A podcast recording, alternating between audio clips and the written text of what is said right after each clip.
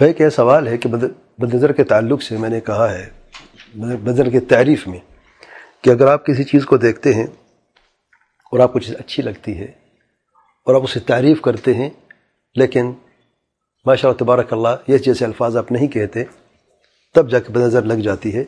سوال یہ ہے کہ اگر ہم تعریف نہ کریں، ایک بچہ کھیل رہا ہے وہ بچہ وہ پسند ہے، ہم نے اس کو صرف دیکھا ہے، تعریف نہیں کی ہے، تو کیا اس بد نظر لگ سکتی ہے؟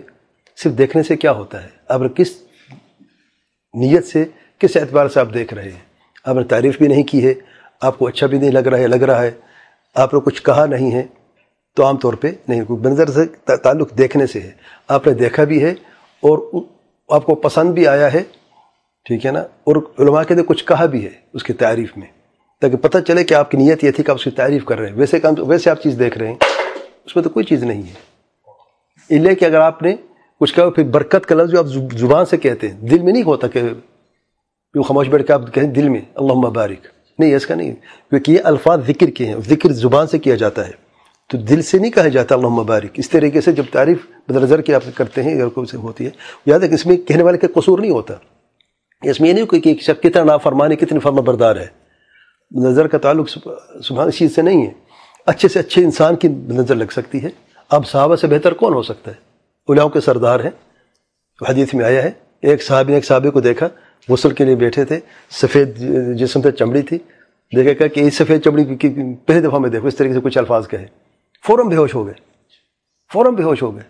اللہ تعالیٰ کے پیارے پہ وسلم خبر ملتی ہے، فرماتے ہیں، کس بنیاد پر تم اپنے بھائی کا قتل کرنا چاہتے ہو؟ علام احدکم اخا ہو یعنی قتل بھی ہو سکتا ہے بدن نظر سے۔ وہ فوراً بے ہوش ہو گیا بندہ۔ اب کہنے والے نے کبھی جو جس نے تعریف کی تھی صحابی ہے وہ جو بے ہوش ہے وہ بھی صحابی ہے جس کو بدلنے لگی۔ اب لگانے والے بھی صحابی، جس کو لگی وہ بھی صحابی، سبحان اللہ۔ تو اس میں یہ نہیں ہوتا کہ کون اچھا ہے، کون برا ہے۔ اور حسد اور چیز ہے۔ وہ جو حسد میں اس کو مکس کر دیتے ہیں اور چیز ہے۔